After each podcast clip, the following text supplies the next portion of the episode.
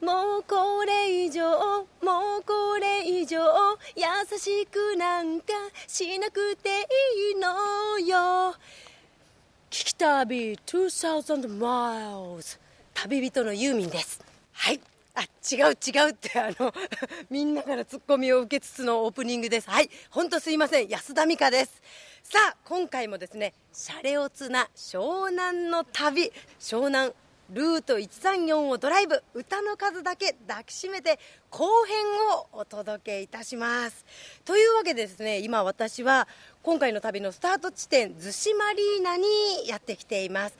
ここもね数々の映画ドラマ PV にね登場している場所でございます。もう向こうにキラキラと輝く海が見えてねこのヨットハーバーがね素敵クルーザーがいっぱい並んでますよ。本当リゾートですねここはね。さあ今回も新旧織り交ぜた湘南ソングに乗って国道134号線をひた走ります。もちろん私の生声ですよ。最後までお楽しみください。はいやいやいやいや。はいやいやいや。聞き旅2000マイルズナビゲーターの松本英子です。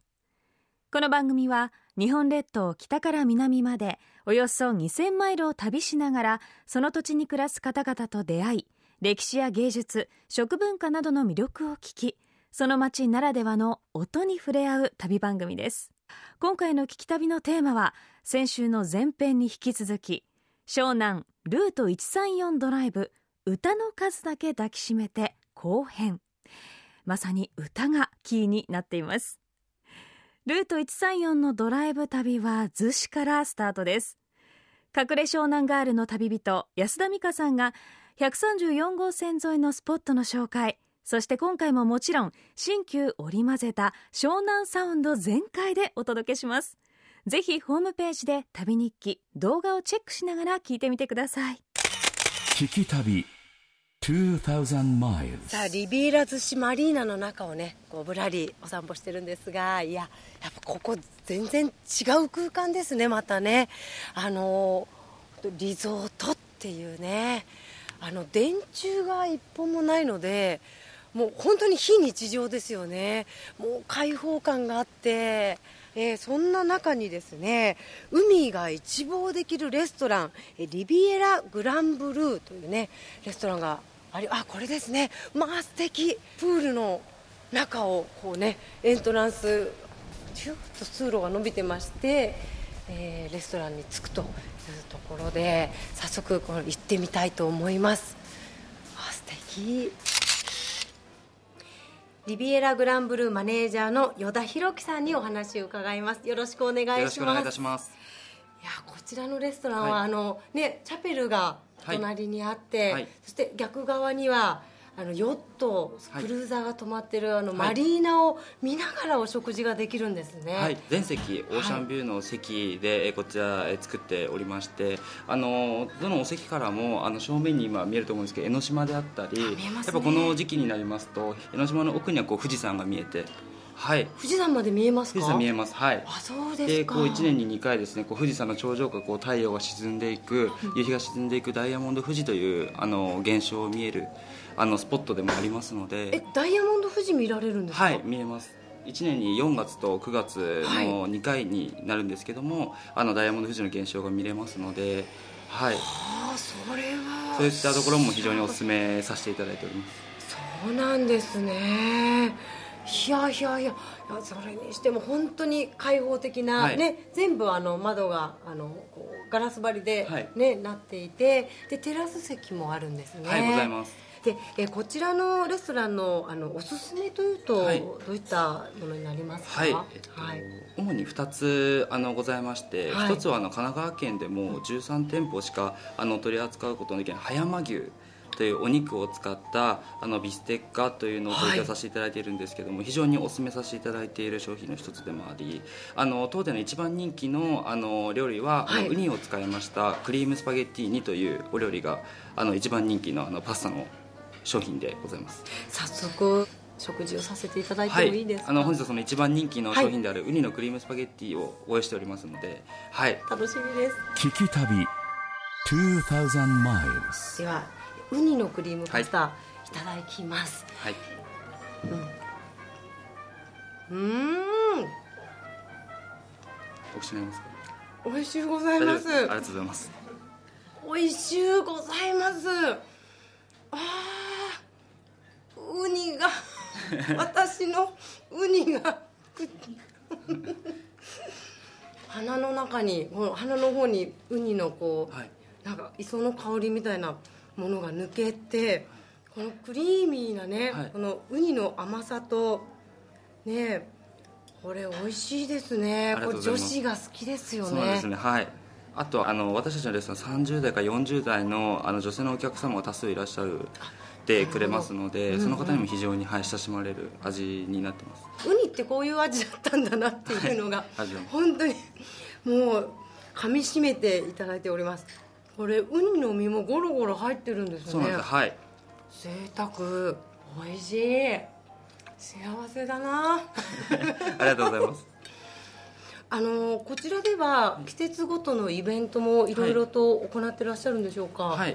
あのー今は桜をイメージした桜祭りであったり、はい、夏になりますと鎌倉あじさいが非常に有名ですので、はい。あのそのあじさいにこうスポット当てたあじさいのお祭りであったりとか、はい、あとあの秋は紅葉であったり冬はクリスマスとこう四季に合わせてしっかりとイベントを行っていますのでもしよかったらぜひしいただけたらと思います。一年中楽しめる場そうですね。所なんですね。はい。はありがとうございます、えーお話伺ったのはリビエラグランブルーのマネージャー依田博樹さんでした。ありがとうございました。どうもありがとうございましたユーミンの逗子マリーナラストライブから12年経つんですね。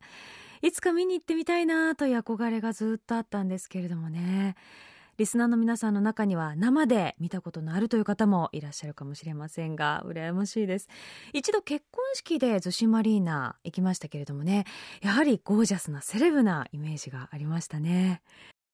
松本英子がお送りしています。聞き旅2000マイルズ今回のテーマは湘南ルート134ドライブ。歌の数だけ抱きしめて後編お届けしています。リビエラグランブルーで安田さんがいただいてましたね。ウニのパスタ食べてみたいですよ。また四季折々の景色を楽しみながらのお食事は贅沢ですよね。逗子マリーナからスタートした一行は続いてミニクラブマンに乗って葉山へと向かいます。聞き旅さああの134号線を少しあのそれてですね、えー今坂道を登っております。右手には逗子海岸がね、えー広がっておりまして、えー結構アップダウンのある細い道をね走っておりますけれども、えこの先にあの日陰茶屋。ね名曲ですよこれ。あのサザンオールスターズの原由子さんが歌ってる「鎌倉物語」の歌詞に登場する。あの私歌ってほしい？ラジオの前の皆さん歌ってほしいですよね。日陰茶屋ではお互いに声を潜めてたってね。あ見えてきました。あ日陰茶屋って書いてある看板が見えます。おあら古風な古民家なんですね。和風のおお歴史ある。わお水まいてます。お着物着た。お母様が。うわ素敵。あもう過ぎちゃった。ガヤガヤしてて雰囲気伝わったかな？すごいね。あのいい感じのしっぽりとした日本の何が食べられるのかな？お庭の四季の移ろいを楽しみながらね旬の食材を生かした日本料理が食べられると。いうことでね。あまた右手には葉山マリーナが見えてきましたよ。わあまあ素敵。ねえ。ヨットやらねクルーザーやらが並んでまして。いやーいいっすね湘南。あー気持ちがいいですねドライブしてると、ね聞き旅。2000 miles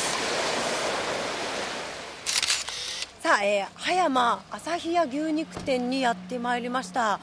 こちらはあのお肉屋さんなんですけれどもコロッケが有名ということでなんとあの市原裕次郎さんそれからサザンオールスターズの桑田佳祐さんもこのコロッケ大好きということでね。いや今お店の外にいるんですけどもいい匂いしてますよ。ねコロッケの上がってる。でねやっぱ地元の方が行列作ってますね。えー、地元に親しまれているというコロッケ屋さんなんでしょうね。これ食べてみます？いいんですか？食べて。あじゃあちょっと買ってきます。聞き旅。2000 miles さあコロッケね買ってまいりましてちょっと外でね頬張りたいと思います。あちゃあちゃあちゃあちゃ熱いよほら。うわ美味しそう。いい香り。いただきます。ほほくほく。うん美味しい。これいくつでもいけんねこれ。うん。もうね外カリッカリに揚がってて中はねお肉がぎっしり入ってる。甘みがあって。うん。これね桑田佳祐さんもこれ食べながらね名曲を考えてきたんですかね。私も考えちゃおうかな一曲。どうかな？葉山コロッケ。うまいぜうまいって。あすいません。静かになっちゃったね。うん。松本英子がお送りしています。聞き旅2000マイルズ今回のテーマは湘南ルート134ドライブ。歌の数だけ抱きしめて後編です。日陰茶屋を通り過ぎ葉山コロッケを頬張って調子づきました。安田美香さん。ついにオリジナルのコロッケソングが飛び出しました。もうねその歌がオリジナルの歌が出てしまうくらいに美味しい葉山朝日屋牛肉店の葉山コロッケです。石原裕次郎さんも愛しサザンの桑田さんも大好きだというのはよくわかりますよね。続いて一行は葉山で人気のプリン屋さん。葉山のビーカー入り焼きプリンマーローへと向かいます。1984年の創業マーローの看板商品はビーカープリン。今では1日に2000個以上も出ているんだそうです。聞き旅2000 miles さあ、えー国道134号線沿いに面した、えープディングカフェマーローさんにやってまいりました。ねあのお店の看板がもうプリンのイラストになってまして、えーなんかビーカーに入ったプリンがあって、えー一日にたくさん売れているということなんでちょっと入ってみたいと思いますこんにちはお邪魔しますおお、並んでますよ。それではマーローの店長さん、えー渡辺沙織さんにお話を伺います。よろしくお願いします。よろしくお願いします。いやもうメモリがついたね。本当にあのビーカーですよね。理科の実験で使うような、それのちょっとこうおしゃれになったバージョンのあのお店のロゴが入ってるものが、え並んでいてそこにいろんなフレーバーのプリンがあるんですね、はい。これ何種類ぐらいあるんですか、えー常時10種類以上ありまして、はい。あとは期間限定などあのあの今出てないものも含めますと、はい。30種類以上はレシピとしてはありますね。そんなにあるんですか、まあ、基本がカスタードですよね、はい。他にもかぼちゃとかクリームチーズ黒蜜チョコレートあエスプレッソいっぱいありますね、なんか目が美味しいですね。はい。でもなんでまたこれビーカーに入れたんですか？えーとですねはい。もともとあの、えー、と横須賀の空き家という場所であのレストランをあの1984年からあの営業しておりまし歴てでそこのそうなんです。ありがとうございます。レストランのデザートとして出していたプリンをあの持ち帰り用に考えたのがあのビーカープリンの始まりなんですけれども、はい。はい、あのこうプリンを作るときに材料をいろいろ測るときにですね、はい。使っていたビーカーをあのそのままあの容器として面白いんじゃないかということではい。始めたそうです。このビーカーをあのはい。お店に返してらっしゃる方がはい。さっきいたんです、これは何ですか、あはい、あのビーカーのリユーズを行っておりまして、はい。あの破損やあのロゴの薄れなどない状態でお持ちいただきますと、はい。一つ200円キャッシュバックをしておりまして、はい、それをまたあのあの洗浄して、えっと再利用ということであのリサイクルをしております。でですか？あのカスタードプリン600円ですもんね、はい。で容器返すと200円が返ってくるということであのすごく大きいんですよ。200ミリリットル入るんですか？これ、はい。すごい食べ応えですよね きっとね。食べ応えあります。はい。じゃあ早速あの一番人気の商品というとどちらになりますか？はい、一番人気は、はい。北海道産の生クリームをたっぷり使いました北海道フレッシュクリームプリンが一番人気でございます。それをいただいてはい。みたいと思います、かしこまりました、はい。聞き旅2000 miles さあこちらのお店ではねあの食べてお茶も飲めるということで今はい。外に出てきまして、テラス席でいただきたいと思います。じゃあまず北海道フレッシュクリームプリンをいただきます。今スプーン入れたらかなりこう硬いですね。はい。うん懐かしい。お母さんがこれ作ってくれた昔ながらのお家のはい。味の美味しいバージョン。はい。という感じですね。昔ながらのうん。本当にしっかり固めの焼きプリンを作っております、これ 1個食べれちゃいますね大きいけど、はい。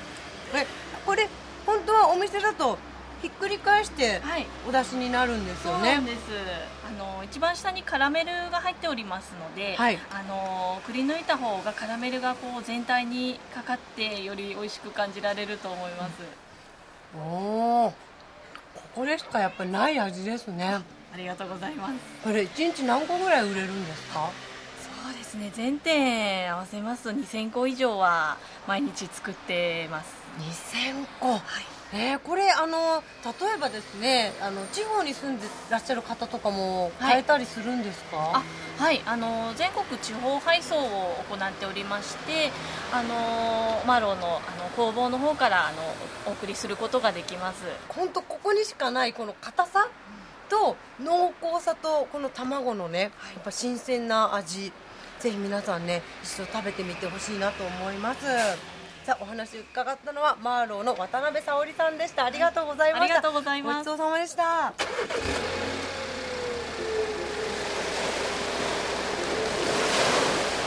聞き旅。2000 miles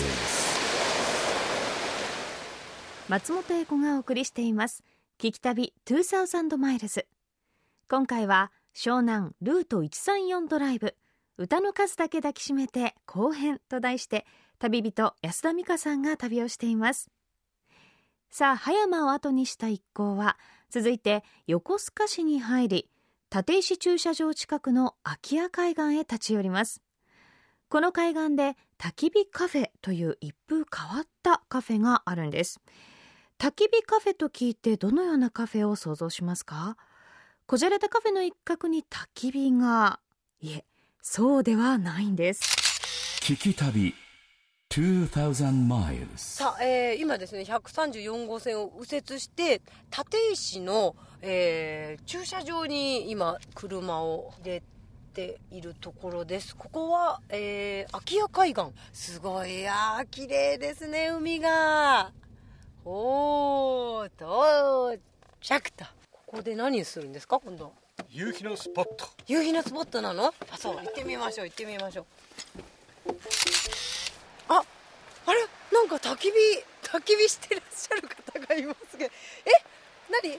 ここは何？これこれなの？これ何ですか？これな焚き火カフェ？それではえ焚き火カフェの三川さんにお話を伺います、よろしくお願いします、はい、よろしくお願いします。これは一体あのどういったものなんでしょうか？えーまあ、焚き火カフェというですね、はい。あのまあ、まさにこういう海岸で、はい。あの夕暮れのひとときを焚き火を楽しんでいただくそういうサービスですね。焚き火のサービスですね。基本的には焚き火で全部調理をするんですよ、例えばコーヒーの木豆を焚き火の炎で焙煎したり、はいえー焚き火でホットサンドを作ったり焼きりんごを作ったり早速あのコーヒーをじゃあいただいてもよろしゅうごはいざいますか、あの簡単にできないんですよそれが。あそうなんですか？あのっていうのが、まあはい。今ちょっとコーヒー豆をえーっとこれこれ今焚き火で焙煎した豆なんですけどどうやって焙煎するかっていうとあ、まあ、多分時間にして、はい、10分ぐらいは、まあ、これ量少ないですからもう少し早くできると思うんですけど、10分いるんですか？はい、まあ10分というか今日の風とかいろんな条件で変わるので何分とはまあ目安でしかない。面白い。ね一杯飲むのに、はい。あのお湯も全部焚き火で沸かしますんで1時間近くかかるこれはもうじっくりゆっくりのんびりするってことですね、ね。まあ、その焚き火をやえているだけでは手持ち無沙汰で聞き旅2000 miles 焚き火ってやっぱほっこりしますね。そうですね。あのー遠赤外線というですね赤外線が出るんです赤外線が出てるんですね。体の中まで届くんですつまりは。なのでお風呂に入ってる効果にかなり近いんです焚き火って。これサーモグラフィーで多分上から皆さんとっても全員こう赤い円の中に。多分こう半径2メートルぐらいは赤外線が出るので。はい、でコーヒー豆もその遠赤外線で焙煎しているので多分普通皆さんが飲まれるのは多分ガスで作ってますから、まあ、多分そういう意味でもでお湯も遠赤外線で沸いたお湯なので 分子が違うんです。いや違うんですよ。本当に本当に。これは、えーとこれからポップコーンを。ポップコーン。はいコーヒーはもう多分大丈夫だと思いますんで。あ本当ですか、はい、ちこのね波の音を聞きながら焚き火に当たりながらコーヒーをいただくって贅沢ですね。いただきます。もうね香りが飲む前から本当香ばしくていい香りしますね。ね。うんわあの全然違います。いつも飲んでるコーヒーと。これに、えーとはい。今日はあとはあの焼きマシュマロを、えー、焚き火で焼くマシュマロってすごく美味しく僕はちょっと1個焼いてみましょうか。あお願いします。まあ、こういうふうに全てその焚き火によって、えー作られていくなるほど本当に焚き火の達人でいらっしゃるんですね。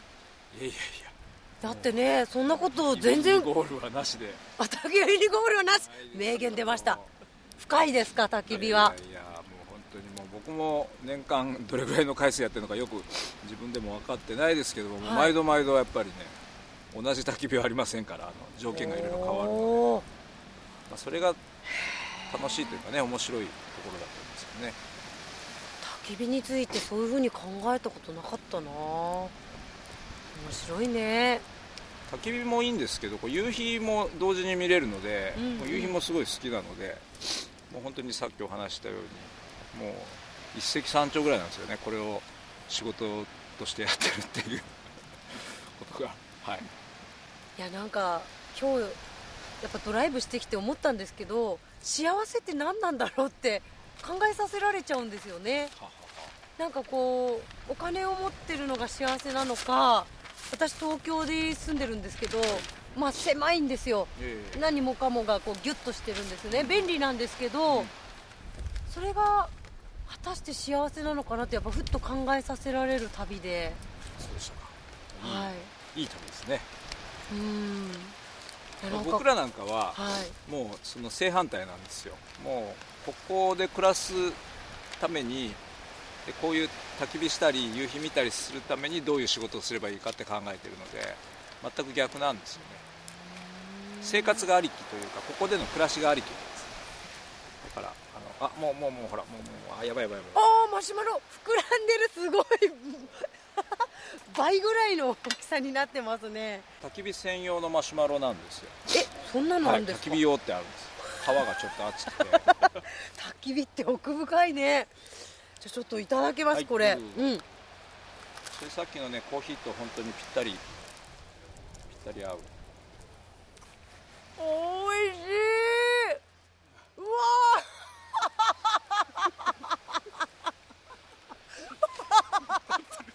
おいしい。これはすごい。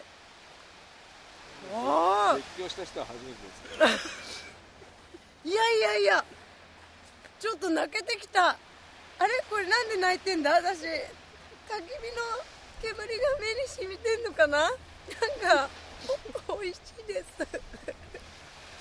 なんか私の幸せって何なんでしょうね。本当あの僕らももう毎日こういうところ朝に夕に海見てるんですけど本当に飽きないですしね。あのもうもういろんなことあってもね海見てるとね結構いろいろ忘れられますからね。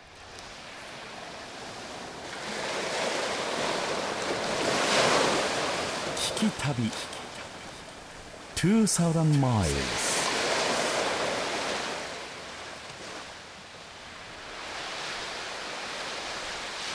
あのこの焚き火カフェにぜひ来たいという方はどういうふうにこう申し込んだらいいんでしょうか、えっと今ですね、はい。うんインターネットのフェイスブックってあるじゃないですか。はい。フェイスブックの中にそういうこう焚き火カフェで検索していただくと、ページが出てくるんですね。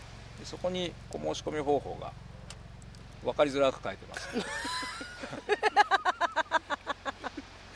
いやでもねほっこりしました。ありがとうございます。握手してもらっていいですか？本当今日はありがとうございました。三川さんでした。ありがとうございました旅人の安田美香さんが湘南ルート134ドライブ歌の数だけ抱きしめて後編と題してお送りしています。聞き旅2000マイルズ。三川さんの名言焚き火にゴールはなし。同じ焚き火はないというお言葉いただきましたがかっこよかったですね。いやでも安田さんが泣いちゃうのもわかりますね。焚き火自体もそうですけれどもこうまた海の音がこうつい語りたくなるような不思議な力を持っているんですよね。さあ一行は続いて横須賀市の三浦半島をひた走ります。聞き旅2000 miles ルート134を少し、えー脇にそれまして長い滑走路後にやってまいりました。あのねまっすぐなこれが滑走路だった道ですかね。まっすぐね海に向かってスーッと伸びてる道がありましてここがですね映画「稲村ジェーン」に登場した滑走路なんですね。この長い飛行場は昭和18年から、えー作られて昭和20年に完成したということなんですがあのここはあの特攻隊の出撃基地としてあの作られたということだったそうなんですが実際にはあまりね使われなかったそうですね一瞬だけなんですけどもあの夜ミゼットに乗って横須賀に行くというねシーンでここ出てきますねあの希望の輪立ちね、聞くと、やっぱ、ここの雰囲気にちょうど合うんじゃないですかね。周りは本当畑が広がっていて、のどかな場所になってます。で、今、ソレイユの？丘？というレジャーランドなんですかね。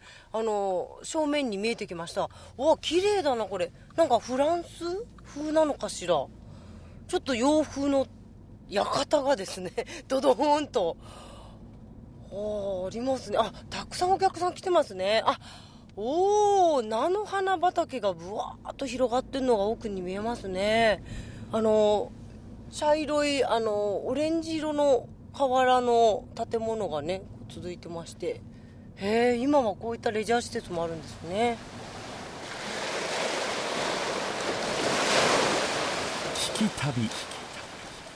2000 miles 今回の旅湘南ドライブは新型ミニクラブマンに乗って快適にね、えードライブしております。これね見た目がやっぱ可愛いんですよね。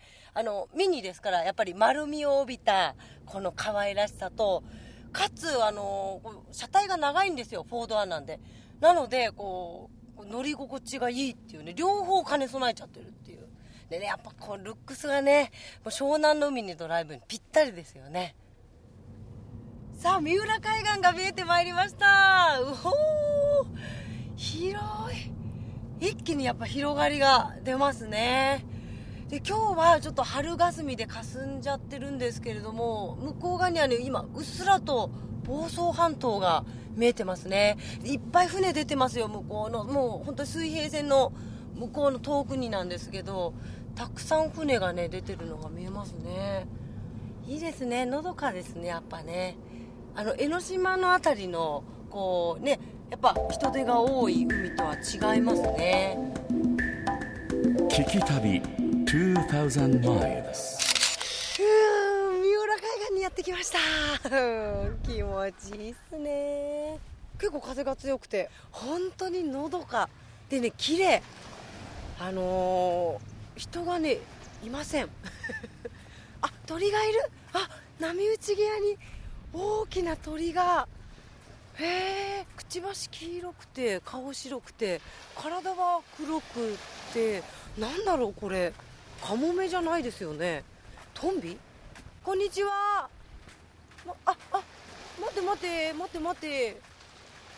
ピーチクパーチクピーチク？あわあすごい飛んできました。綺麗嘘。えドラマのワンシーンみたい。なちゃった